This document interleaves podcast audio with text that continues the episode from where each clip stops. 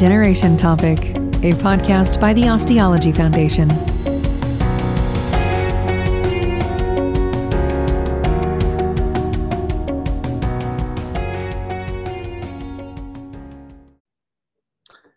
Dear friends, dear colleagues, um, welcome to another Osteology Foundation event. Uh, we're here today uh, to open a new theme on uh, our current oral regeneration topic. Our spotlight uh, focus today is going to be sinus augmentation, and uh, we're very privileged to have a special guest today, uh, Professor Bjarni Pétursson from Iceland, uh, who's going to discuss with us uh, one of the um, key publications which was part of a consensus report back in 2008. Um, so just a few introductory points. Uh, Professor Bjarni Pétursson is uh, currently the vice dean um, of the dental school of the University of Iceland. Uh, he is the professor and head of the reconstructive um, uh, division department of the school, and uh, he's very well known uh, in the field of implantology. he's double qualified both in perio and pros from the University of Bern in Switzerland, and where he completed also his ITI scholarship. And um, I would like to welcome him today, uh, who has made uh, time just to be with us around his busy schedule. Thank you. So thank you, Nikos, for the kind introduction. At the moment, I am uh, I'm in Geneva, not in Iceland. It's nice to be in Geneva. The sun is shining and the weather is great, and we have almost like Icelandic summer, even though the Swiss people consider this to be cold. For me, it's uh, it's great. Back in Iceland, we still have snowstorms and and, and different issues, but I think we are not going to talk about the weather, you know, for the whole interview. So, but thank you for the kind introduction. Nice to be here with you. Thank you, thank you for for being part of this uh, of this project and it's obviously when we look at those articles and when we look at your uh, contribution in the literature, it's difficult not to identify your name um, in those consensus reports. And uh, I relate uh, actually uh, with this consensus back in 2008 because that was exactly when I started my specialist training at the University of Michigan. So uh, all the proceedings of the European workshop were part of my um, literature list I had to go through. So quite a few interesting topics back then.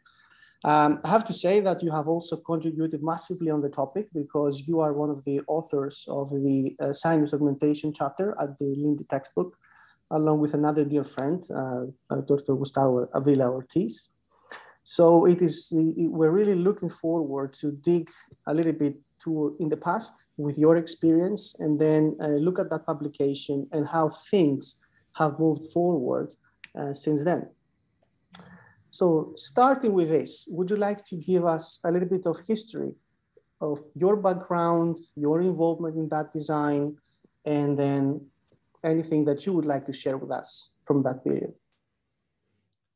Yeah, maybe first my personal background. I graduated uh, like as a dentist from the dental school in Iceland in 1990.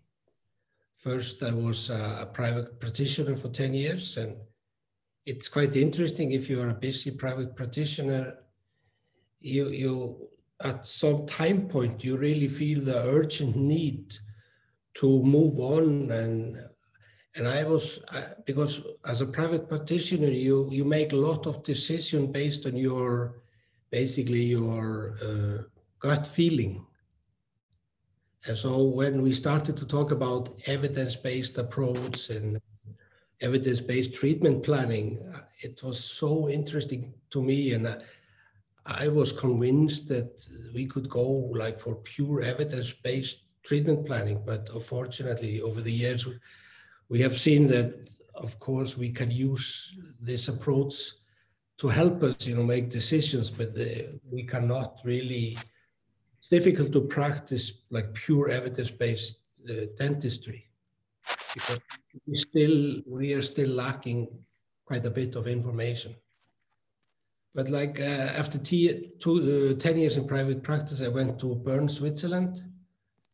And originally I was planning to do prosthetic training, but uh, because I started you know, working with implants back in 94. So at that time, uh, implants were like implant surgery, bone augmentations, and, and those things were not really part of prosthetic training. So I switched over to perio and I started the perio tra training. And there I, I got uh, more into this uh, bone augmentation procedures, sinus grafting, and so on. And sometimes people, like when I meet friends, they think because I've done a lot of those meta-analysis that I am basically a statistician.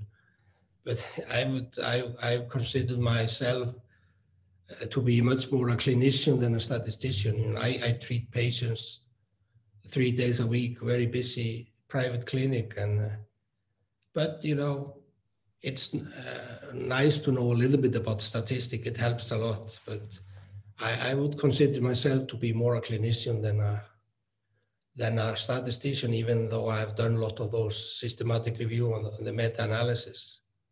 They are my way a little bit to contribute to be more evidence-based in our treatment planning. That's right. So it was around that time of your um, studying and your academic uh, development at the University of Bern where you were invited to uh, conduct that systematic review on the survival of implants uh, following lateral augment, uh, sinus augmentation procedures. Um, do you recall, first of all, your first sinus augmentation procedure? It's, I think it's a procedure you never forget as a clinician. Yeah, I I was lecturing here in Geneva on the topic last week for, for the postgraduate, so I had to refresh my memory a little bit. And uh, so uh, the, the first sinus augmentation I did was the a transalveolar approach. It was not a lateral approach. And that was back in 1999. So it's already 23 years. And then for about four years, I, I, I was trying to solve everything with this approach, with the transalveolar approach. And then, of course, you realize that you are a little bit limited if you only if you only have one way to do things. So now, since 2003, so we're talking about 19 years, I have also been uh, doing the, the lateral approach. So basically today I just use an approach that gives me good outcome and is is easier the easier approach for me and the patient. Because uh, sometimes when we talk about sinus grafting we, we meet colleagues that are maybe they are trained to do the, the, the lateral window approach.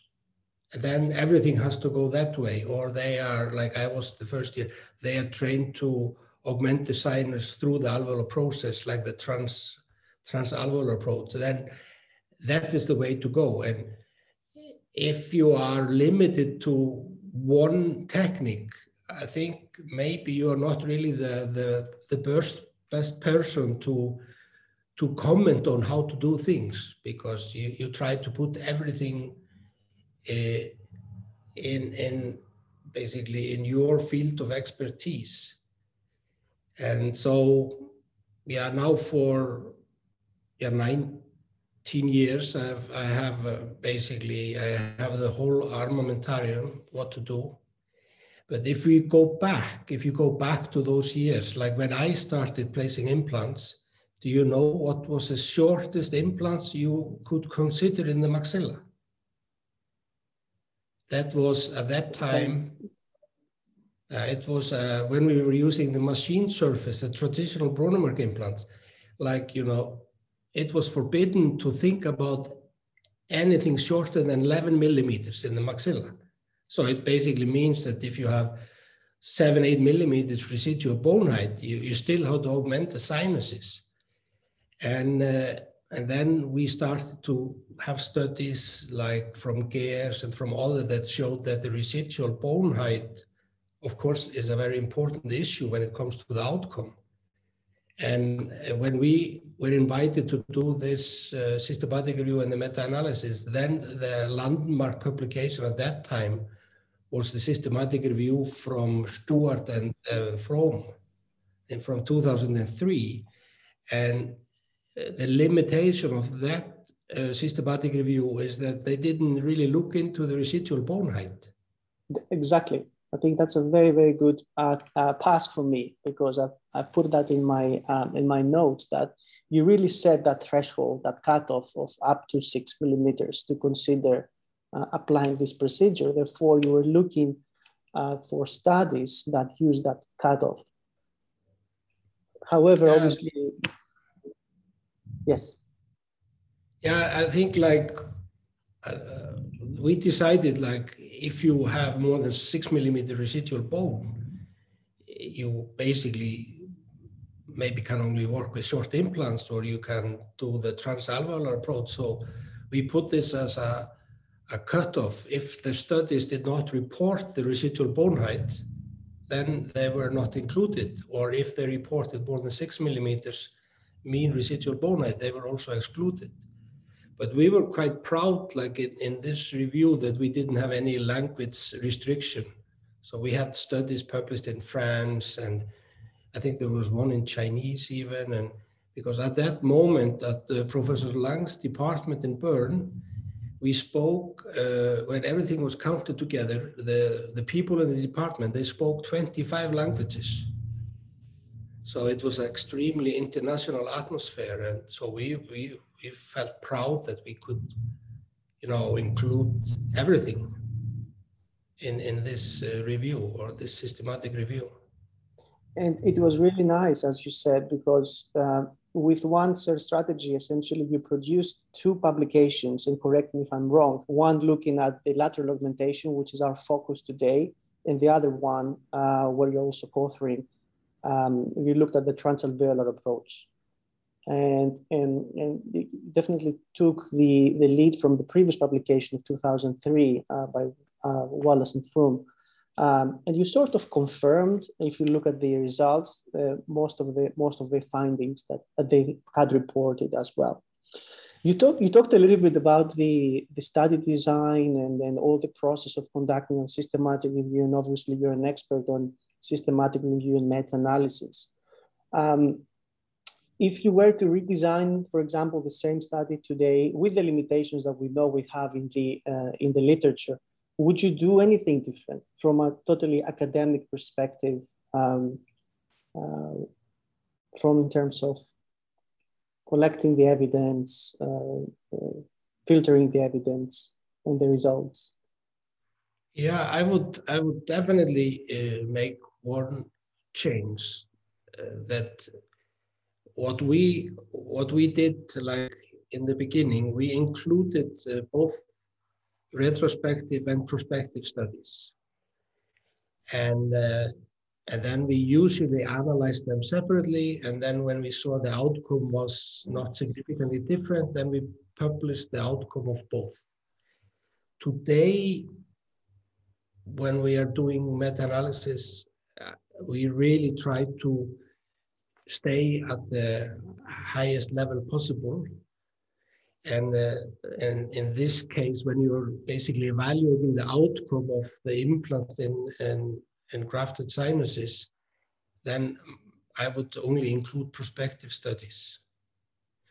Uh, what I, when I was trained to do systematic reviews, I was basically the first uh, consensus meeting of the European Academy of, of Periodontology that was in 2001. We did the, the meta-analysis for the sinuses, we did it for the second one. That was then a little bit later. And uh, at that time, we were trained, and it basically it was very simple. If you have evidence on the highest evidence level, like if you have good RCTs uh, looking at your focus question, you just stay at that level. If you, but sometimes today we, we see people there including like a lot of levels of evidence in their meta-analysis. So then the second level would be the prospective cohort studies. And today we have a lot of good prospective studies on uh, sinus floor elevation. So definitely, I think one of the major changes we would do is not to include retrospective studies. And then uh, the material is definitely is going to be stronger. That's the first thing we do. Then the second thing you always have to think about is it should we for example exclude machine surface implants? Because we don't we are not using them anymore. Or should we include them in a separate group? We we did we analyzed the material the whole material and then uh, just the rough surface implants. And most probably the most significant outcome of our meta-analysis was that uh, the implant surface is a major factor in the outcome. There was like a, a highly significant difference. So I would definitely, you know, only work on the uh, level of prospective study, and I would I would give it a serious thought whether to only go for uh, rough surface implants. Yes, I think that's uh, that's that's an excellent point because, uh, as you said, things have, have evolved, and um, the the surface of the has played a significant role in changing the, the survival. Because that study specifically looked at the survival of implants over the short uh, uh term and medium term, and and this is one of the limitations we have as um, uh, investigators that we don't really see long term long term studies. Yes that is one of the um, other points we could bring just by looking at this publication, as well as future publications. So there have been systematic reviews following this. But if you look at long-term data, we have very, very limited uh, uh, sources of information. Only a few studies maybe pass the, you know, the mark of six years or reach the 10-year uh, 10 year mark. Um, I think a few other interesting points from that study is um, the use of the membrane over the window, which is another uh, topic for discussion. And I know you're, you're smiling now, um, uh, which has been debated in the past, um, both in terms of the survival. Um, other studies have looked at the margin bone levels of the implants as well. And of course, the type of the uh, bone graft. Uh, first of all, to graft or not to graft in the sinus, uh, because there have been reports that looked into that. Uh, and also the, the, type of the bone graft, uh, the source, the composition. What are the views on, on that? Uh, so we already have now four topics to discuss. Oh yeah. yeah. Okay. So should we start with the membrane? Sure, Whether to cover the window with a membrane or not. So we concluded uh, in our meta-analysis that uh, the outcome of uh, or the survival of the implants were better if we if you covered the access window with a membrane. That was a significantly better outcome. But there, there could, because this was the analysis was done for the entire material. We did not really look into whether there were more uh, machine surface implants in one group or the other group, because that that's might have been a confounding factor. But uh, now the question is, have you uh, had to operate cases where someone made, or, or yourself, made an access window to, you know, elevate the Schneiderian membrane, and then they aborted the procedure because of perforations or something, and then you go back usually we would go back six months later uh, to, to, to redo the procedure. I, have had this situation three times. And when you, when you go back in and you, you made a window, and if you did, if you did nothing to really close the window or cover the window, what will you see when you go in the second time? You see invagination of the of the soft tissue in the area, so yeah, partial lymph field of the site. Exactly. You will you will almost see the soft tissue growing into the sinus like a ligament. Yes. So you, you cannot raise the flap. You have to cut it to, Partial to thickness. and then you then you have to go in. So at least you will know if you leave a hole there, the soft tissue is going to grow into it. And I always remember I was I was chairing a, a session at the EAO meeting in Glasgow. It must be like 10 years ago now or even more and there was this uh, colleague from China, and she presented a, a research uh, uh topic. They had had 30 cases where they started to do sinus grafting, like uh, made the access window, and then they had to abort the procedure. And they went in like uh, we were discussing half a year later, and for every single case, they had the same situation. The soft tissue grows into the sinus. So in my mind, if you do not do something to block out the soft tissue, it's going to grow into, into the sinus cavity. Okay, now we have two options. We can block it out with a membrane. Then we we have several studies that the membrane will will be able to block out the connective tissue. You can also most probably put back, you know, the bony plate. If you take plate and you, you put it back, then the risk is whether it's going to be mobile or whether it's going to stick to the to the surface. Then most probably you are you have been able to block the soft tissue for growing in there.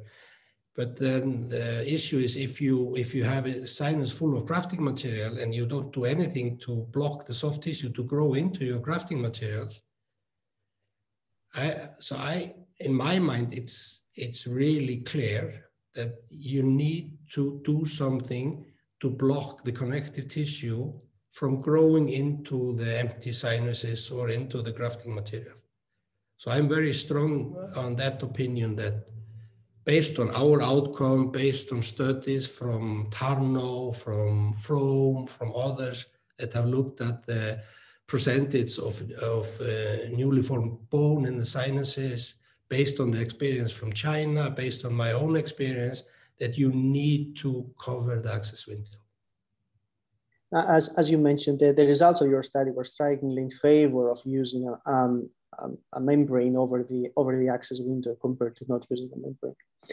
Obviously, one would argue that, as you said, there are many confounding factors in the process. Uh, the dimension of the actual sinus, the type of the bone graft that you may be using, the, the, the dimension of the reeds, whether you perform at the same time simultaneous augmentation procedure, lateral augmentation, which was excluded though in most of the sinus studies um, uh, as a criterion.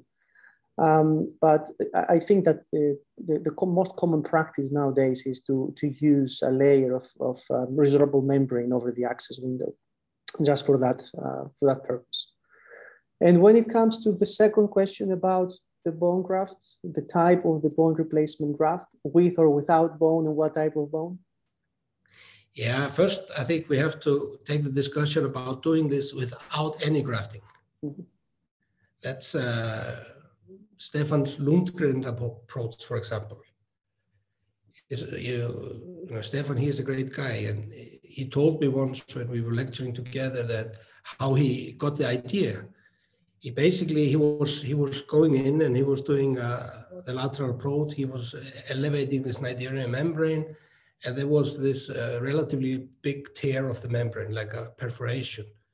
So he took the membrane uh, mobilized it and sutured it against the uh, you know the cortical bone on the lateral wall so just to fix it so basically closing the membrane suturing that is quite a tricky business to do and uh, and then he, he said like half a year later he went in and he was going to place his implants and then where he expected to have a like an empty space it was full of bone because he had basically fixed the membrane maybe centimeter or one and a half centimeters away from the, the lowest part of the sinus. So proof of principle that this is possible, but uh, the first study they published on this technique that was Ellegaard, there the uh, residual bone height on average was seven millimeters. So it's basically, we cannot really say something about it. But then they have published studies with, with, with much less residual bone. But when I look at his cases, uh, he is using uh, a certain type of grafting material. But we don't call it grafting material because it's titanium. Because if he has like no teeth, for example, distal to the canine, how many implants is he going to place? he's most probably he's going to place four implants. So there's an implant and there's an implant and there's an implant and there's an implant. And so the titanium is the sinus Schneiderian membrane is basically kept up with titanium. So tenting screw, like a tenting screw projecting into the sinus. Yes. Yeah. So where we would most probably put two implants and grafting material, he he places four implants and no grafting material. So okay, we know as proof of principle, if you maintain the space for the bone and you keep the soft tissue out, then you you will have bone growing in there. So, but I think I would never really, I would not favor this approach. I would, uh, I would always use use grafting material instead of uh, four implants. So, but we have to at least admit that uh, as proof of principle that this works if you if you have, can keep the Schneiderian membrane up there and you have no risk of it going down between the implants or down in the, in the area and you have blood coagulum and you have stable implants, then you will definitely have new bone formation. Uh, it looks a bit strange on the x-ray anyhow, but still. It can work in that respect. Obviously, again, this is not the, the, the, standard practice that you see when you perform a lateral augmentation procedure. And in the past, uh, you have researched on that, autogenous bone was considered the gold standard, uh, looking at possibly histological or histomorphic outcomes. But at the end of the day, we're looking at clinical outcomes because this is what we're also interested in. Uh, and then we switch to substitutes and substitutes of different kinds. And the results from the from your systematic review, which also confirm uh, the results of other systematic reviews, is that there's not much difference uh, when it comes to the type of material we use. Would you like to comment on that a little bit? Yes, because like when I was starting to do sinus floor elevation, like the, with the lateral approach, it was really considered to be the way to go is to use like pure autogenous bone. And that is for big sinuses, it's challenging. Then you have to go usually extraorally to get uh, that volume because intraorally you can of course get quite a bit but sometimes not enough and then was the the issue of the resorption of the autogenous bone so you might even have done a hip graft or, or and and then half of the graft was gone when you looked at this uh, one year later and i remember at that time in bern there was like the first floor was was uh, Professor Buser, and that was the autogenous bone uh, floor. And then we went up to the second floor, the period department with Professor Lang. We were using more uh, bone substitutes or, or and then at that time, when people were using like tricalcium phosphate grafting materials because they want to get rid of the grafting materials, but today, I think everyone agrees that uh, whether it's sinus grafting or lateral bone augmentation or whatever, we are we are grafting to get volume. And if you are able to maintain the volume better with uh, bone substitutes or instead than autogenous bone, I, I, I really don't care whether I have some bone substitute in my graft 20 years down the road if it maintains the volume for me. So in my mind, it uh, to to graft like with pure autogenous bone um, doesn't make so much sense. It speeds up the procedure, but you you will have much more resorption. So you need to take the best of both worlds. So like we are we are basically for all those years I've been doing, I'm following a little bit the old study from Hallman, if you remember that one from 2002. And he he had the, the, the three groups, uh, the bone substitute alone, then the group with uh, about 20, 20 to 30% autogenous bone mixture, and then the pure autogenous bone. And just by adding this uh, 20, 30% autogenous bone, he was speeding up the procedure a lot. And I have all those years just followed more or less uh, this approach. So I, I, mix, and I most probably the ratio is uh, one part autogenous bone versus three parts uh, grafting material. And I think it's all about how, how long are you prepared to wait until you load your implants or place your implants? I think it's an excellent point. Um, we know from evidence and from other studies that have looked at specifically the healing process and histo histological histomorphometric outcomes that the addition of autogenous bone speeds up the process. Uh, maybe in the first five months, for example. You wait longer, maybe there's no difference um, when it comes to the, to the composition. Um, but the, the, the other question that remains is, are we really also concerned about the, the quality of the bone long term and how that bone, and we have the same question when it comes to conventional GBR procedures. Uh, how will that bone behave in an inflammatory environment? Because we look, uh, we're always optimistic about our procedures, but the reality is that the more implants we place, the more we see that epidemic of perimplantitis. And we see that both in native sites and in augmented sites, and that includes the sinus as well.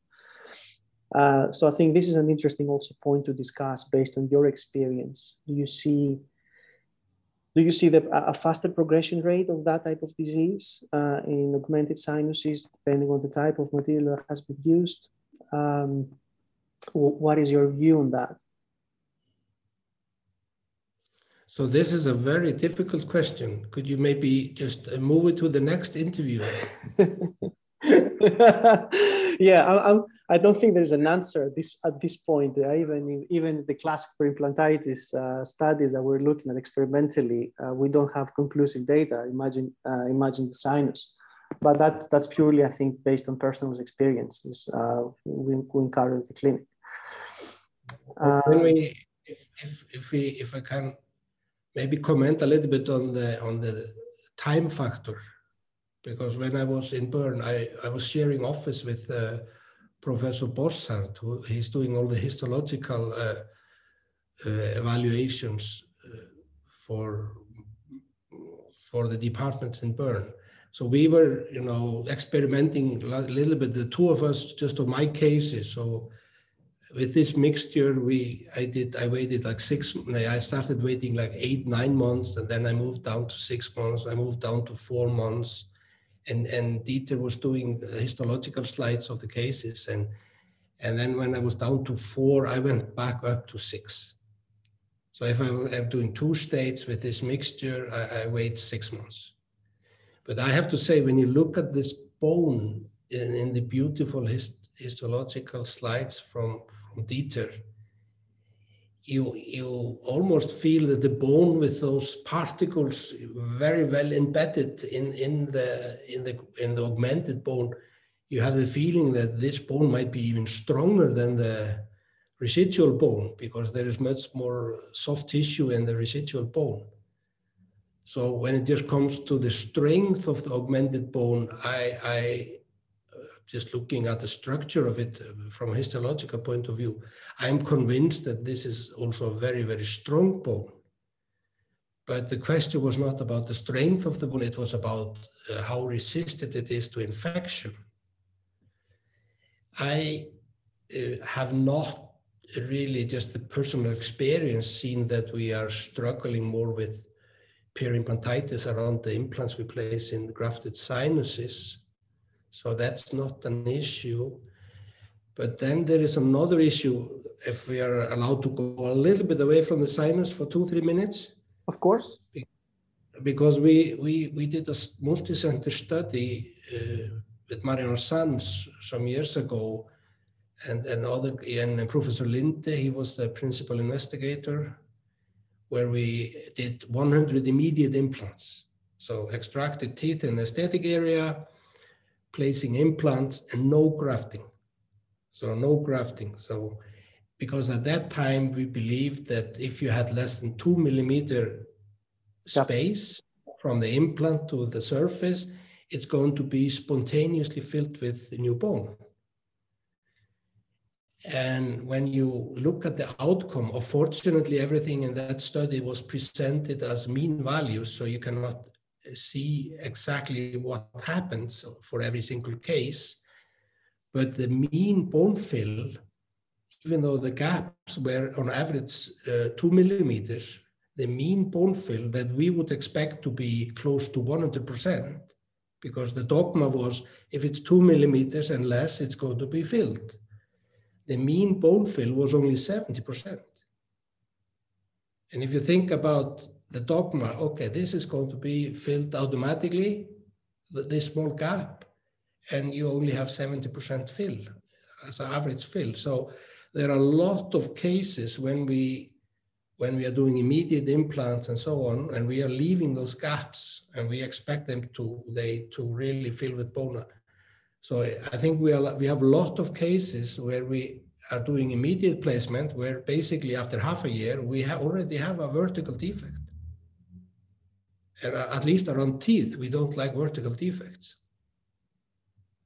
So I think this is something we should consider. And I, after we, we saw the outcome of this study, I I'm doing much more augmentations around those implants, especially in the aesthetic area, not really relying on the dogma of two millimeters gap is going to be spontaneously filled. So I would at least, you know, this is my contribution to the peri-implantitis uh, discussion, and I cannot comment on on it in sinuses, but I think we should be a bit careful about not uh, relying on all those uh, defects that we leave around the implants to be spontaneously filled with new bone.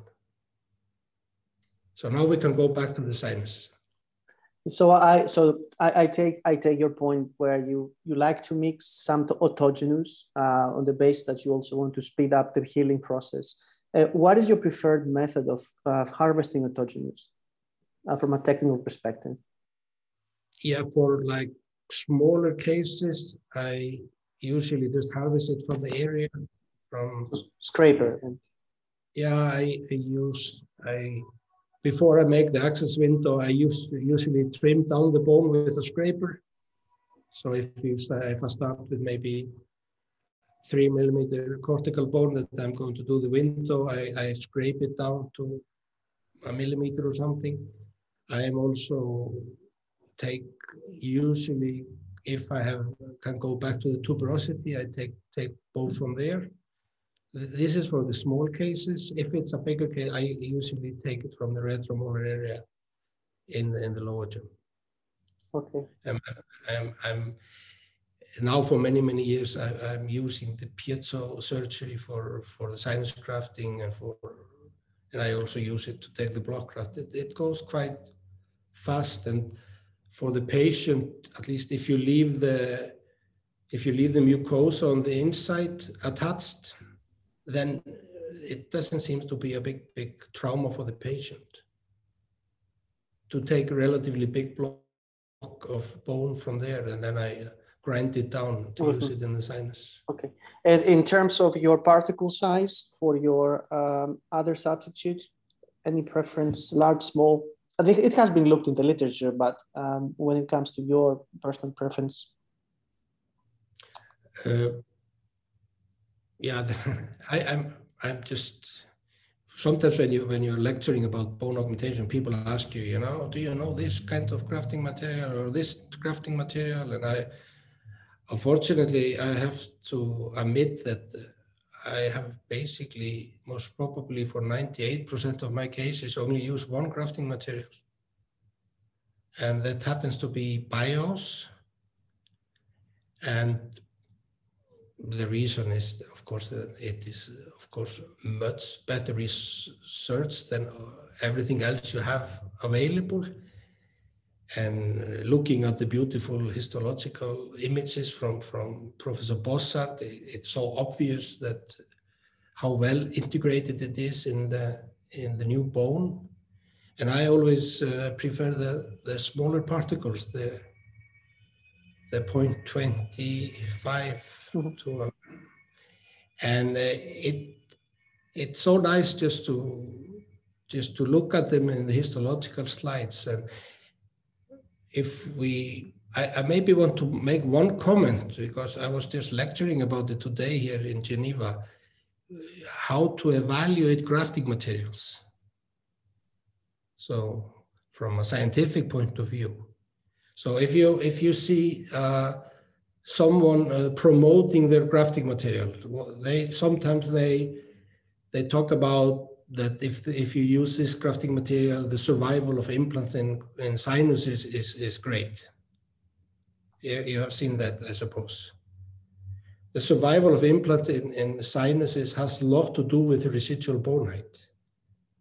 So if you want to have a great outcome, then don't choose cases with one millimeter residual bone. Then it's more difficult. Then the second thing that is often presented is that if you use this grafting material, the bone to implant contact is going to be good. But the bone to implant contact has nothing to do with the grafting material. It is purely related to the quality of the implant surface. Then the next thing that is usually presented is the amount of uh, newly formed bone. And you know that you, you, if you make space, you will get new bone. So that's, of course, nice to have new bone, but this is not what you should really look for.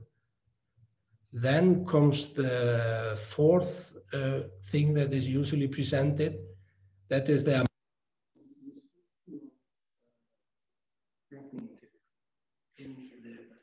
old days we wanted to get rid of the grafting material, but today, at least the two of us, we that we we are very happy just to have it there to make space. But then comes the real issue that almost no one is presenting that you should evaluate. I'm not going to ask you what it is, but you know, pretend that I ask you, but because we are not next to each other here. And that is what we should always evaluate with grafting materials is the bone to grafting material uh, contact. So you take, you take in the histological slide, you take uh, the outline of the residual grafting material and how much of it is covered with bone. Because we have grafting materials on the market that will give you new bone formation, they will give you volume, but you can easily see on the, the histological slide that the bone has zero interest in the grafting material. It just grows because there is space, but it doesn't grow along the particles. But so basically, this is the only interesting evaluation of grafting material from my point of view. How active the actual material is and not inactive in yeah. the space. Yeah? Does it crawl from one particle to the next and it covers it and then it goes to the next one? Then you can really see that the bone cells, the osteoblasts, they, they are they, they like this material. They use it to, to grow or to climb basically. Conductivity, yes. So and long speech about important important elements though important elements because um, these are actually clinical decisions you have to make material selection is part of the process uh, for a successful case when it comes to um, staging the placement um, in relation to the, to the augmentation procedure i mean the data shows that uh, as, as, as long as your, your implant can be stable during placement, whether you do a simultaneous augmentation or stage augmentation, there's no difference. Um, uh, how do apply? How do you apply this principle in your practice? Uh, do you select a specific type of implant just to ensure you have a greater stability? Do you have a, a threshold of minimum millimeters of residual height where you wouldn't attempt at all just to engage the implant? What is your strategy on that?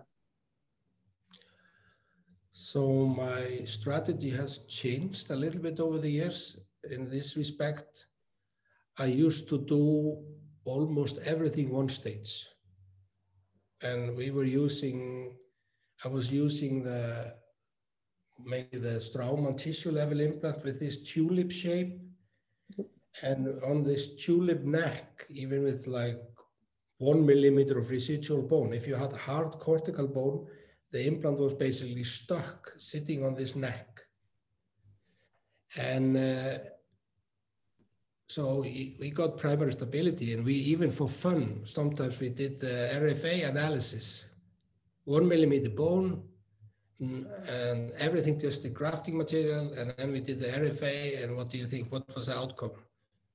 We got like 70 or more because like it was so sitting so tight in the cortical bone because the, the way RFA works is it is a little bit like a tuning fork. If you have a hard surface, it gives you the tone. So we got we got really high values from like implants sitting in no bone. But then the, the was the problem with this tulip shape. If it's sticking out of the bone and you have a, for example, a full denture on top of it, then uh, it's prob it's a little bit problematic to control the micro movement during the healing. And uh, so if it's if I want to go and do one stage with extremely little residual bone, then I would prefer uh, this shape of implant. I mean, it doesn't have to be Straumann, it can be whatever, with, with a neck like coming out that gives you the primary stability. But then the patient, we have to be extremely careful if the patient is wearing a denture or a removable partial denture or something. So to get away from that problem of, of the provisional pushing on the implant, then you would move more over to like a bone level type of implants. Could be you know, whatever. But then for that, I would say I would most probably need at least three millimeter residual bone to be to feel comfortable with a. But I would never use an implant that is purely cylindrical. So like you, most of those uh, bone level type, they are they are cylindrical and slightly tapered when it comes to the neck. So what I would at least avoid are like purely cylindrical implants when when you go down to those uh, three four millimeters residual bone or even less.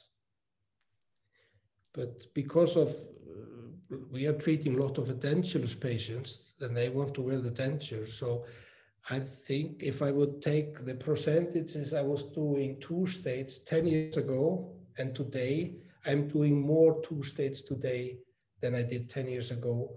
And it has uh, almost is purely related to the to the provisionalization, basically, the denture. Which, which makes a lot of sense, of course.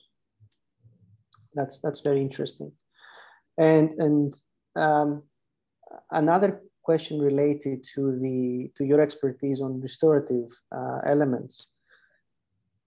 How do you feel about restoring implants placed in grafted sinuses? I mean, um, do you have a specific protocol? Are you, are you more pro into splinting implants, especially if you have um, neighboring implants? Are you confident that having as a long um, implants, distant implants, single units, um, independent crowns, and which which factors dictate your decision? Uh, like in general, in one of the analysis we did many years ago, we saw that the, the prevalence of screw loosening was significantly higher for implant supported single crowns compared to implant supporting like bridges or like multi-unit. And uh, so after we got that outcome, I started in the molar area. If I have two implants next to each other, doesn't have to be grafted sinus, just in general, I, I always splint them just to, you know, get rid of this rotation issue. So I connect them so they can rotate. And uh, so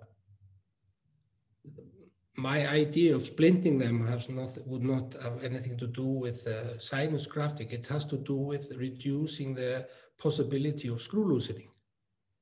And then my uh, dear friend and tutor, Professor Lang, would always say, but it's more difficult to clean them if yes. they are split.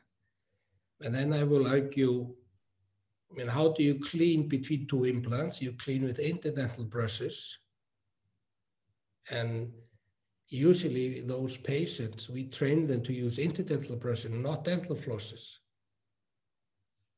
And then my question usually back, if, if you have, have you tried when you have two implant crowns next to each other with a really tight contact to go through with a, a dental floss? It's not so easy because they, they don't move like, like the teeth. So this is like my principal uh, philosophy in the molar area. If I have two implants next to each other, then I splint them. So now comes the question, now we're in the sinus. If I have two implants there, I would splint them. If I have three implants there, I would splint them. If I have Stefan Lundgren placing the implants and I have four implants there, I would splint two and the other two because I don't really see the reason for splitting all four of them because my idea is it has more to do with a rotation issue. So you don't need to splint four to, to, to cover that issue. So it's about it's about technical complications. It's not about that I have no faith in the graft. Okay, that's that, that's that's pretty clear. But how about smokers though? Because you looked into that as well as part of your uh, of your study. Yeah, that's the smoking issue. Do you know what is the what is the best motivation for a smoker to quit smoking? You, you share with me your strategy, your. I'm just talking about the, the literature about like if you want to if you want to motivate someone to stop smoking, uh, it seems to be that the best motivation is if they have a heart heart attack. Then they realize, okay, I might have to do something about this. But you can also very often use uh, implant surgery, bone augmentation as a motivation for the patients. So I really, I really push my patients quite hard towards uh, quit smoking bef before the, this kind of procedure. And I've had several cases where I'm successful. Uh, but then the issue is how strict should we go? In Iceland, fortunately, we, we have relatively few smokers. So it's not a, not a big issue there. But I would say, I like when I was in Bern, for example, Professor Buser had a very strict approach. Don't place implants in smokers. I think, uh, can we be that strict? That, that's a question. But I still, for example, I would not do like lateral bone augmentation with, with block grafts in smokers. To do two states sinus floor elevation with one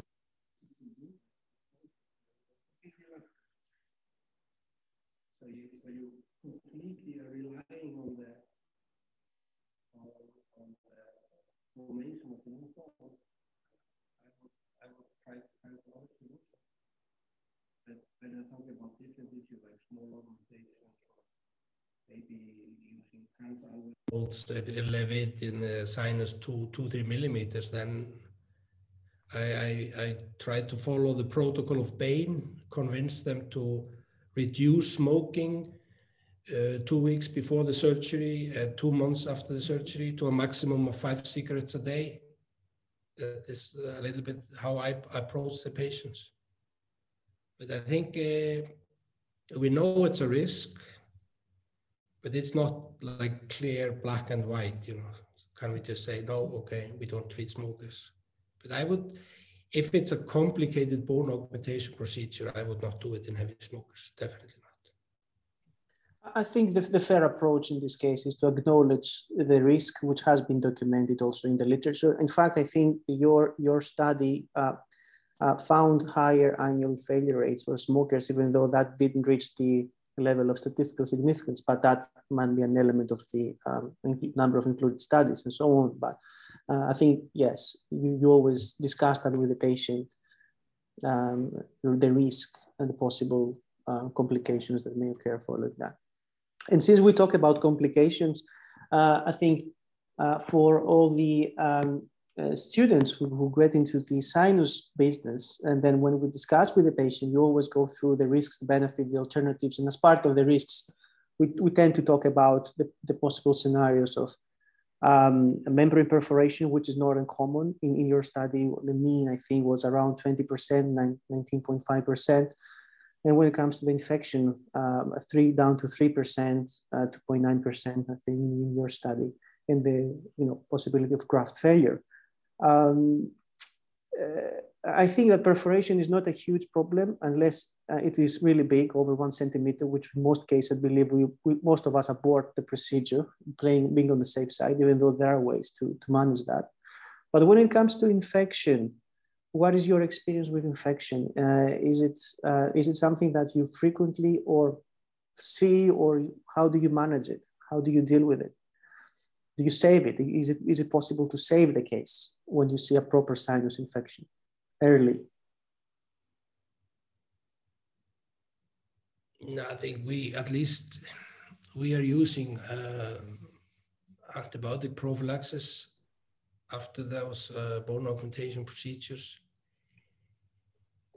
and it seems to be that the risk of infection is relatively low. I mean, according to the literature, the risk of total infection and uh, losing the graft was uh, less than two percent, and uh, fortunately, I haven't really been uh, struggling a lot with cases like that. I have had one case where the patient was hospitalized uh, much later, you know, when there was a problem in the sinus and they almost uh, removed the whole graft and implants and everything. And uh, but the patient contacted me, and so I opened the sinus and uh, just to double check if everything was okay and there there was this uh, yeast infection in the sinus it was and i think that's something uh, that might be even more frequent than we than we think because when i opened it up and i, cleaned everything out and and uh, so it it was not like a typical infection. It was this yeast infection in the in the sinus. Otherwise, yeah, most probably if, if everything goes down the drain, then you have to open up again and you have to clean everything out or you have to get a, a nose or throat specialist to help you out. But yeah. it, I think then the best approach is, is really to go in and then you are not thinking a, a lot about whether perforating or not. You just have to go in or, and clean everything out. yeah, this this is this is my personal experience as well with uh, a couple of cases where infection took place.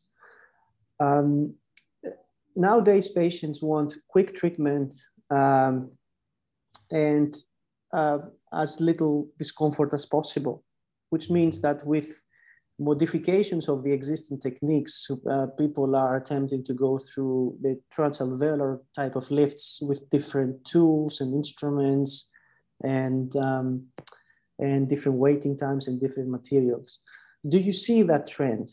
Or also on top of that, we, we tend to see more of a trend of graftless options uh, being elected in, in implant treatment planning. So implant placements in a way to bypass the sinus cavity, uh, either the classical on four approach, or we can see uh, a spike in case of pterygoid implants, zygomatic implants as possible scenarios just to avoid more invasive, other more invasive procedures.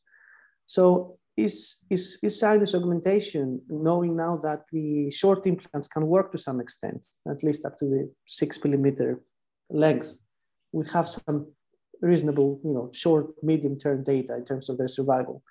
Is sinus augmentation uh, a treatment modality, surgical treatment modality that is going to be applied less and less in the future? What, what do you think? Just to summarize also all the discussions that we have so far.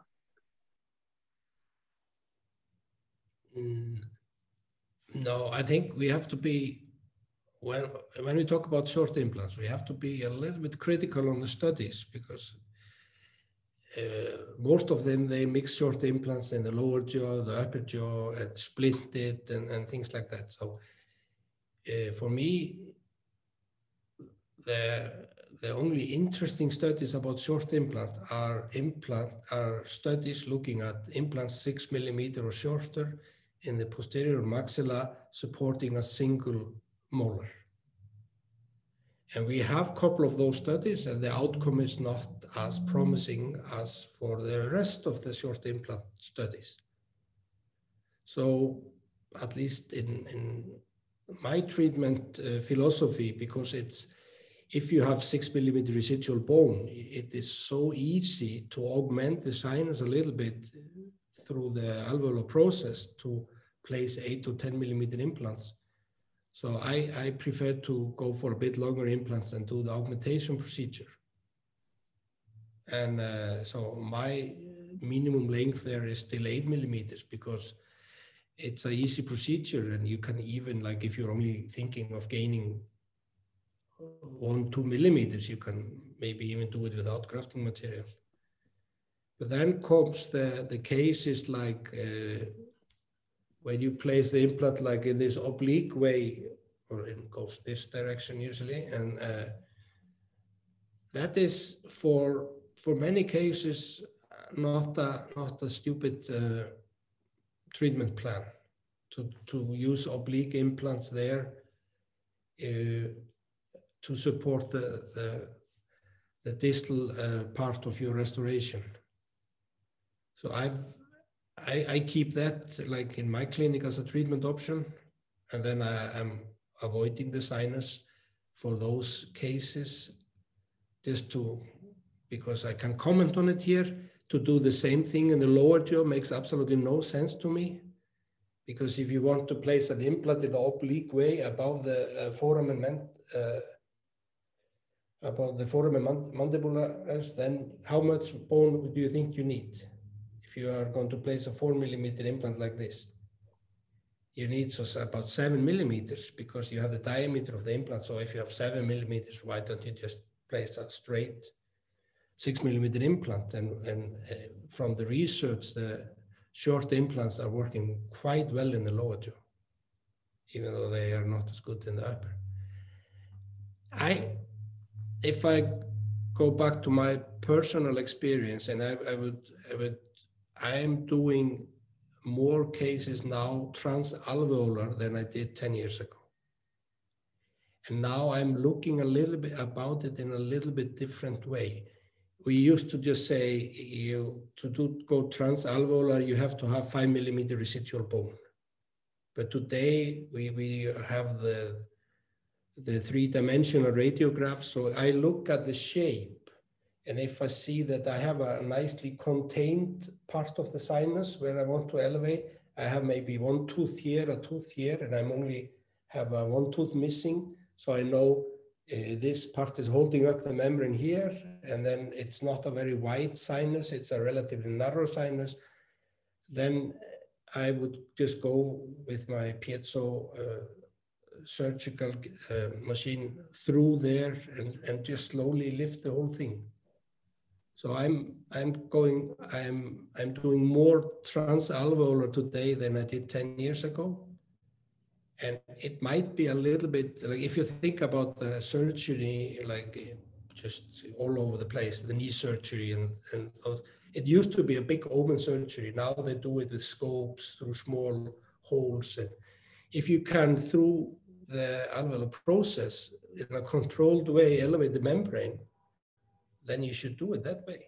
Then you should, and then you have the new bone growing in from all sides. If you remove the, the lateral window, then you don't have bone coming from there. Then you, you, you lose one part of the new bone formation. So I'm, I think uh, I can only talk for myself. I mean, I'm not doing fewer sinus grafting, and I'm I'm I'm doing more two states and more transalveolar than I used to do. Yes, that's um, that's also interesting, and I think that relates also to your experience. So you know the big picture now. You can sort of become also more minimal invasive and more targeted. Um, what can I say? Uh, we can only help. Uh, thank you for your contribution to this topic. It, was really, really uh, uh, a great pleasure for me. It was really enlightening going back to the original studies, uh, uh, having your views on the different topics on sinus augmentation. I'm sure the, the, the people who are going to watch this recording are going to really enjoy it as well. Um, any any final comments from you on your side to the young clinicians, to the young researchers on this field before we close officially the session? Yeah, I think uh, uh, when you start to do uh, procedures like sinus grafting, whether it's transalveolar or whether it's a lateral approach and so on, you always have to be very careful about that. You can also address the complications because it's a it's not nice to start to do something you run into problems you cannot solve the problems so i think uh, because some people are maybe more careful and other are less careful but you know you, you really should if you are if you are planning to work with implants in in in your professional life those are really techniques that you should uh, try to master. But just go slowly and and find a good tutor that is helping you slowly developing your skills in in this techniques. The problem of some of those techniques are they are a bit like you have to have the, the feeling for what you're doing and uh, to get the feeling you have to do it. That's sometimes a, a little bit you know a steep learning curve but i would i think we have really good materials. We we have good techniques. We know step by step what to do what not to do. So yeah i just wish you all the best uh, augmenting the sinuses because that's the topic of our interview. Thank you for the message. Fred, thank you for your time. Uh, it was a pleasure again. And uh, hopefully we'll be able to meet uh, soon in one of the future Osteology events. Thank you. All the, thank all you. the best. All the best. Thank you.